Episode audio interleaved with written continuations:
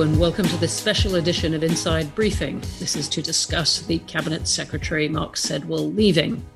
I'm Bronwen Maddox, and I'm gathered here today with two of my colleagues, Cath Haddon, our constitutional expert, and Alex Thomas, who leads our work on the civil service, to talk about what Sir Mark uh, stepping down means and what a cluster of other appointments and changes around the heart of government also mean. The announcement came out yesterday, Sunday evening, with an exchange of supposedly cordial letters between Sedwill and Boris Johnson, the Prime Minister. Nothing to see here is the word from the Prime Minister, but losing or getting rid of the country's top civil servant in the middle of a pandemic suggests rather the opposite.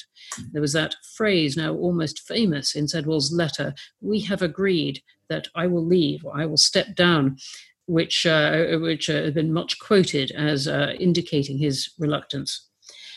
Who might replace him? What does the government want from the next cabinet secretary? We're going to talk about all this. So, Cath, what do you reckon? Why why a Sunday, and is it a big deal? Uh, yes, it's a big deal um, for the reasons that you said. Um, uh, to just start with the Wire Sunday, um, I suspect there was a lot of heavy briefing at the back end of last week and then over the weekend. You know, rumours swirling around this uh, one has to wonder whether they sped up the process uh, in order to try and nip that in the bud uh, and perhaps to try and present this as a, a, more cordial departure than obviously we're assuming it actually was.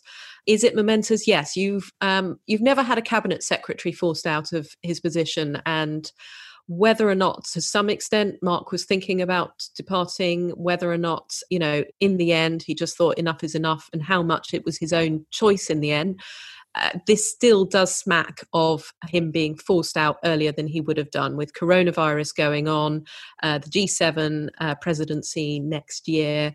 You've got to assume that he would have thought he would at least be carrying on for the remainder of this calendar year. So that in itself is quite extraordinary. It's not the first time a senior person in that kind of position has been forced out of the civil service, but for a cabinet secretary in particular, it is.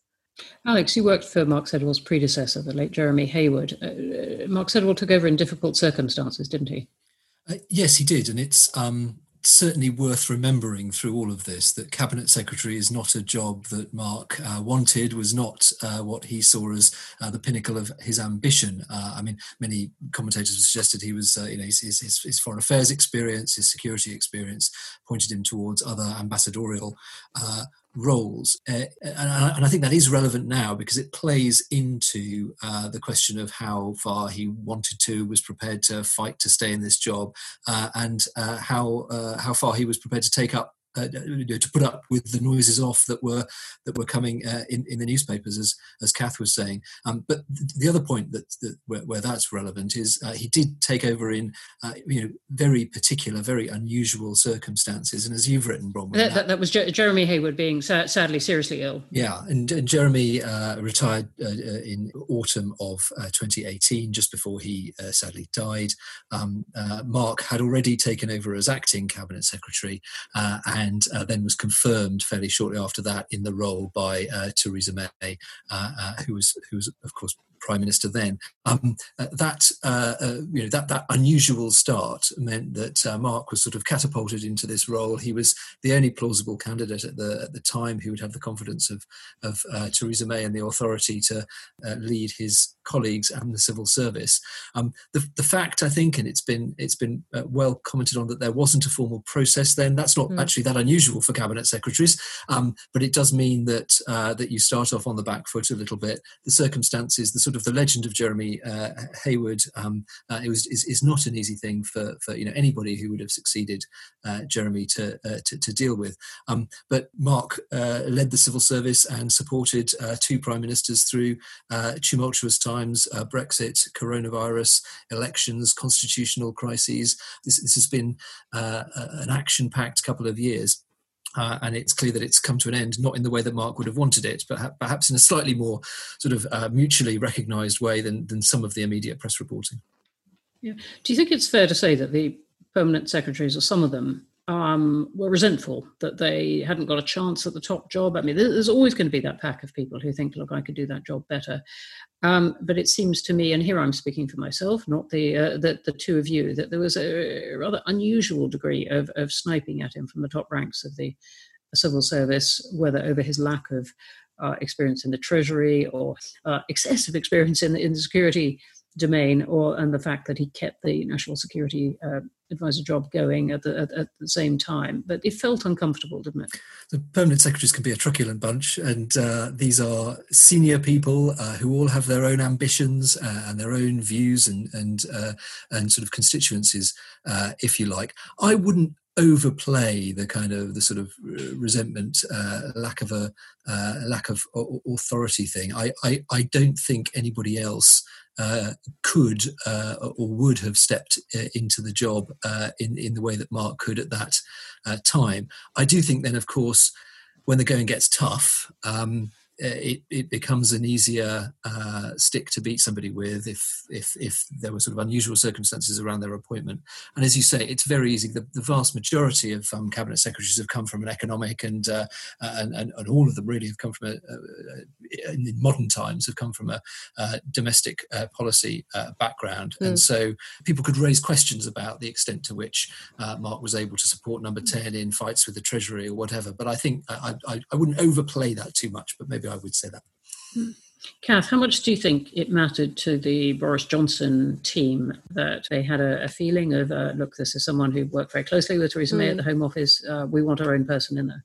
Uh, it, I mean, you always assume there's going to be an element of that, um, in as much as you know, if it's ne- less that he was appointed as cabinet secretary by Theresa May, and more just generally um, his closeness to Theresa May. But to be honest, no, I think um, after Boris Johnson became prime minister. I mean, prime ministers are often quite grateful to a cabinet secretary in those circumstances because it's such a huge load to take on, and having somebody there to take you through it really does make a difference. And actually, although there'd been a lot of noises even before Boris Johnson took over about whether or not they'd want to keep Mark Sedwill in the post, um, you know, the word that was coming out in the immediate aftermath was that actually they were surprised at how, you know, welcoming and how good he was in what he was doing. I think the problems have crept up more and more, you know, at the beginning of this year, and then obviously with coronavirus happening, and perhaps also as the Prime Minister and his team uh, find their feet, they're starting to think more and more about what actually they want to do in terms of reshaping the centre,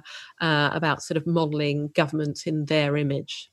Well, that's a very good point because obviously we've had this extraordinary circumstance of coronavirus descending on this government. But as, as you said, there's there's also an element of, of a new government finding its mm. its um, its feet, beginning to work out how the machine of, of government works and, and working out what it wants to do. And we had at the same time um, uh, comments from government, a big speech by Michael Gove uh, at the weekend about changes the, gov- uh, the government wants to make to the very heart of the machine and how it works. What, what should we make of that?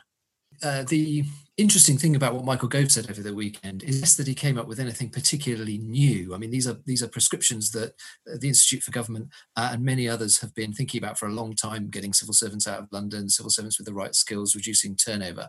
It was that he put it in a, in a kind of intellectual context, which is very Govian, uh, and I and I, I mean references kind of, to to um, Franklin Delano Roosevelt and Gramsci and so on. Yeah, yeah, and and and that's all very striking and and and you know really really interesting. But he was he was able to kind of weave together an argument and elide some of the tensions that lie at the heart of you know a centralizing government that says it wants to um, to shift power out of the centre of Whitehall. Uh, and he could kind of he he could put he put them all in an argument. So I think the interesting thing for the uh, the sort of policy wonks will be what is the speech and the plan that really comes out uh, mm. uh, that we're we're expecting to see from the civil service soon. But Gove gives it an intellectual coherence, I think.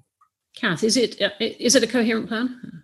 I don't think you could call it a plan at this stage. I mean, if you look back at the coalition government, it took them two years before they published something which was a, a sort of a structure for how you're going to go about civil service reform. And if you look back over the history of civil service reform, the how you go about it is just as important as where you're trying to end up because it's the reason why so many fall by the wayside.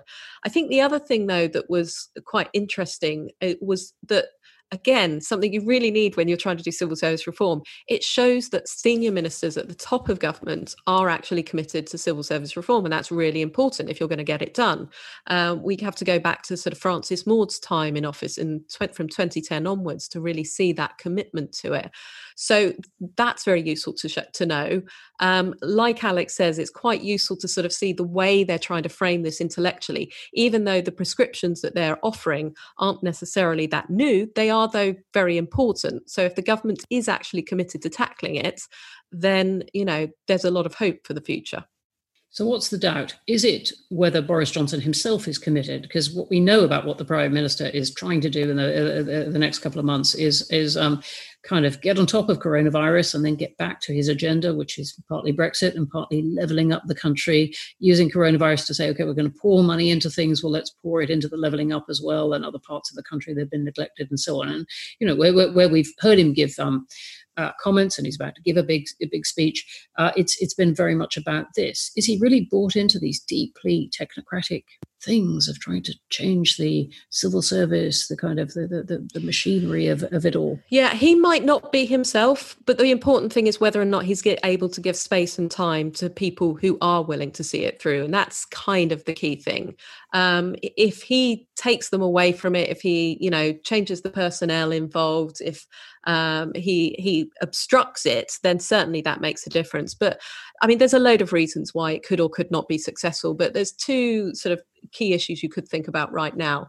Uh, one is obviously the usual thing of do events distract? You know, this civil service reform is about sustained interest over a period of time it's extraordinary that right in the middle of a national crisis, we're talking about civil service reform. Uh, you know, for civil servants to have to do that whilst also dealing with COVID is going to be a huge task. And we haven't even talked about Brexit. The other key thing that they've got, which goes to the Sedwill question again, is taking the civil service with them.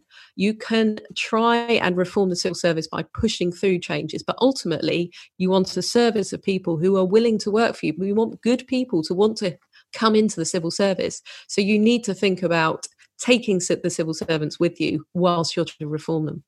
I completely agree with what Cath said, particularly on the um, sustained political interest. I'll just add a couple of uh, thoughts. Uh, one is that this is a government that clearly sees um, uh, civil service reform as a means to an end. Mm. It, it, in order to achieve what they want to achieve on levelling up, on uh, uh, uh, making the um, sort of political changes, and on Brexit, actually, they they see civil service reform as a, a, way of achieving that. It's almost sort of crucial uh, entry point. Uh, on, on on your question, Bronwen, about actually realising this, I think there are uh, a couple of points in addition to to Cath's one about sustaining uh, attention. One is, as I suggested earlier, can the government resolve some of the internal contradictions on this and some of the internal tensions. Mm. Uh, will, are, are, they really serious about uh, uh, um, shifting responsibility and power? And are they really serious about paying expert civil servants more? Will they follow through on that? And and the second is uh, can they make it tangible? So it's very easy to talk about uh, uh, to broad sweeping. You know, civil service reform covers a multitude of sins. Mm. It's it's it's quite straightforward to just you know list the things that need to be done. But actually, this is about real people in the real world sort of behaving differently and doing things differently and that's a that's that's a thousand specific interventions that, that you need to do if you want to make it a success. Michael gove went into quite a bit of detail in his speech and he, made, he attacked what he called the, the vacuous abstractions uh, that civil service sometimes threw at him and, and came up with lots and lots of stuff about more skills, particularly in statistics, more, more ways of quantifying performance. And there's one reason for thinking that they really mean this, or at least that Michael Gove and Dominic Cummings really mean this, because if you think to the weeks after the election, um, and an enormous majority, suddenly Dominic, Dominic Cummings puts out a blog in the middle of this, has everyone talking over Christmas about civil service reform, which is an extraordinary thing, uh, a joy to the Institute for Government, but, um, but rather unexpected at that particular moment. On the other hand, there is, you know, a riposte to all this, which says, look, they don't really mean, for all uh, Michael Gove's big intellectual concepts of this, they don't really mean it. What if you judge them by their actions so far? Mm. What they really mean is putting in a big handful of their own people, um, very political people, very very much attuned to the government's priorities of Brexit and so on, putting these into key posts, and that's all they're really intending to do. What would you say to that?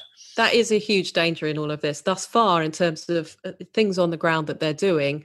Um, uh, most of the changes have been piecemeal. They've been picking fights that you didn't need to have and they've not necessarily been in keeping with the direction of travel that Michael Gove set out at the weekend, particularly this, you know, this idea. And Dominic Cummings has said the same thing about diversity of thinking, diversity of skills, diversity of perspectives, the need to have challenge in the system, all these kinds of things. That isn't then backed up when what everyone can see is that your core group around the prime minister are getting smaller and smaller and much more attuned, you know, people who are attuned to the prime minister's ways of thinking or, or those um, sort of closely around him. What are some examples of that? Well, I mean, the appointment of David Frost is a is a you know possibly a very good example of that. So he's he's the chief negotiator on Brexit. He's very much committed to the government's view on Brexit. Um, and now he's going to be national security advisor as well. The prime minister obviously likes him, gets on well with him, respects his opinion, and perhaps he is the right person to be national security advisor, but he's not taking up the post till August. So there's absolutely no reason why you couldn't have held a competition and just seen who else is out there, explored the role, thought about what you actually want from it, what you want to do with it. But instead they did they wanted to get him in there ASAP or at least make the announcement ASAP. Um, so that I mean, that begs a lot of questions about what it was that you were trying to achieve with with making that announcement this weekend, um, and whether it is about that getting diversity into the system. One little uh, counter argument on all of uh, this is you look at the permanent secretary appointments that uh, this government has made so far, and they've been startling, startlingly conventional. Um, Matthew Rycroft at uh, the Home Office, uh, Karen Pierce, which is permanent level secretary level appointment uh, in Washington. Um, you know, there've been a number of actually very sort of classic traditional civil service appointments, which is why the, the, the cabinet secretary appointment is going to be really really interesting. Not just the fact they've uh, they've announced they're going to do it by a process. They've said it will be uh, uh, drawn from current or former permanent secretaries. So the the, the Mandarins haven't quite lost their lost lost their sway yet. On the other hand, there's others. Uh, example of Gisela Stuart as a non-executive director, uh, prominent um, pro-Brexit uh, mm. Brexiteer, uh, former former MP, and others. So, who is in the running for cabinet secretary? I know. There, there's the question. Uh, I think it, it, divides into those who've uh, left government. Uh, but were uh, uh, permanent secretaries. A lot of people talk about um, Sharon White, who's now at John Lewis and was at Ofcom, Melanie Dawes, who is now uh, at, at Ofcom, Minouche Shafik, who's at uh, used to be the permanent secretary at DFID and is now at LSE, um, uh, and you know any any number of sort of former I say any number actually. I mean, it's, it's, a relatively small field, which is why you can list the names. Uh, uh, and then and then there are internal candidates like uh, Stephen Lovegrove, who's at the Ministry of Defence, Matthew Rycroft um, uh, at, at, um, uh, at the Home Office. And what does this new person, whoever he or she is, uh, have to do? What's there's going to be rather a lot on the desk, isn't there? Yeah, well, we suspect the first thing is going to be the focus on the centre and how it's operating. And um, you know, there, you as Alex says, you don't often have a process when it comes to appointing cabinet secretary. Sometimes it's just an interview with the prime minister. This time round, they will go through um, expressions of interest, sort of making a pitch, having an interview with the outgoing cabinet secretary and the civil service commissioner, who's the person who oversees all of this, and then eventually the shortlist having an interview with the prime minister.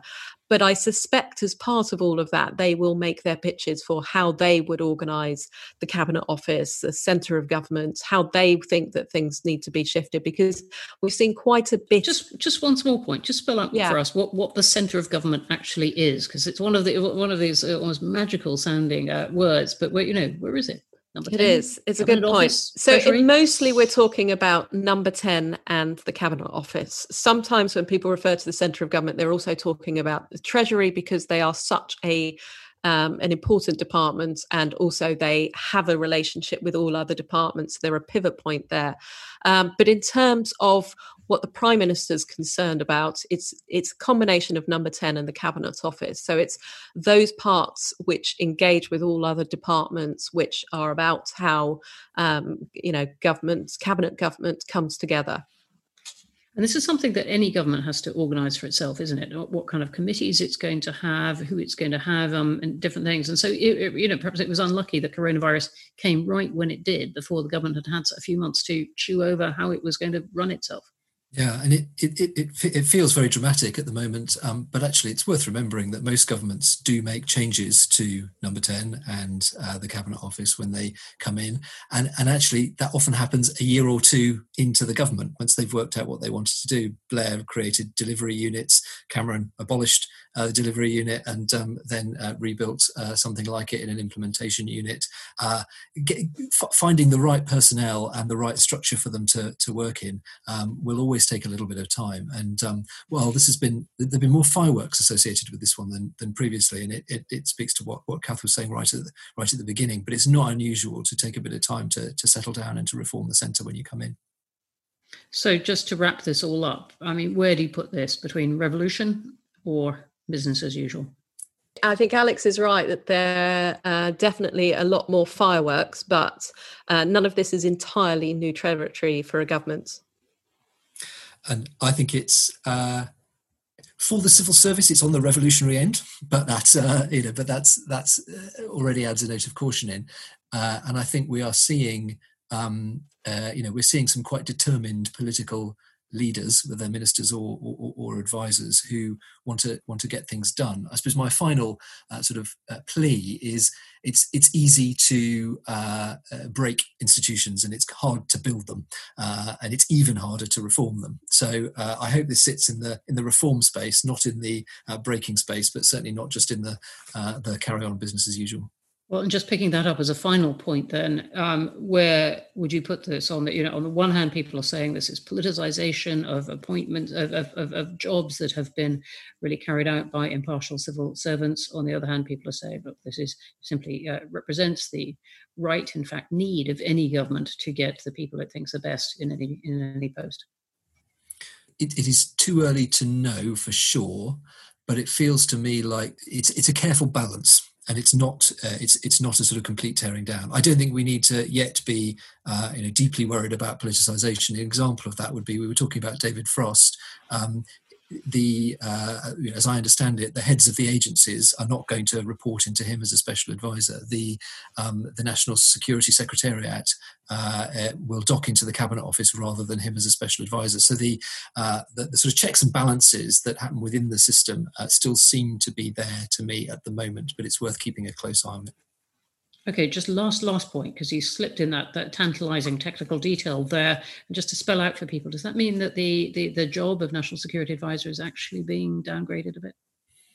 I think it does feel like that. We don't know this yet because we haven't seen the announcements. But um, Cath put it well in a Twitter thread uh, uh, earlier, which is the consequence of um, appointing somebody political to this role. If you're not going to let them manage civil servants, is that they have less executive power.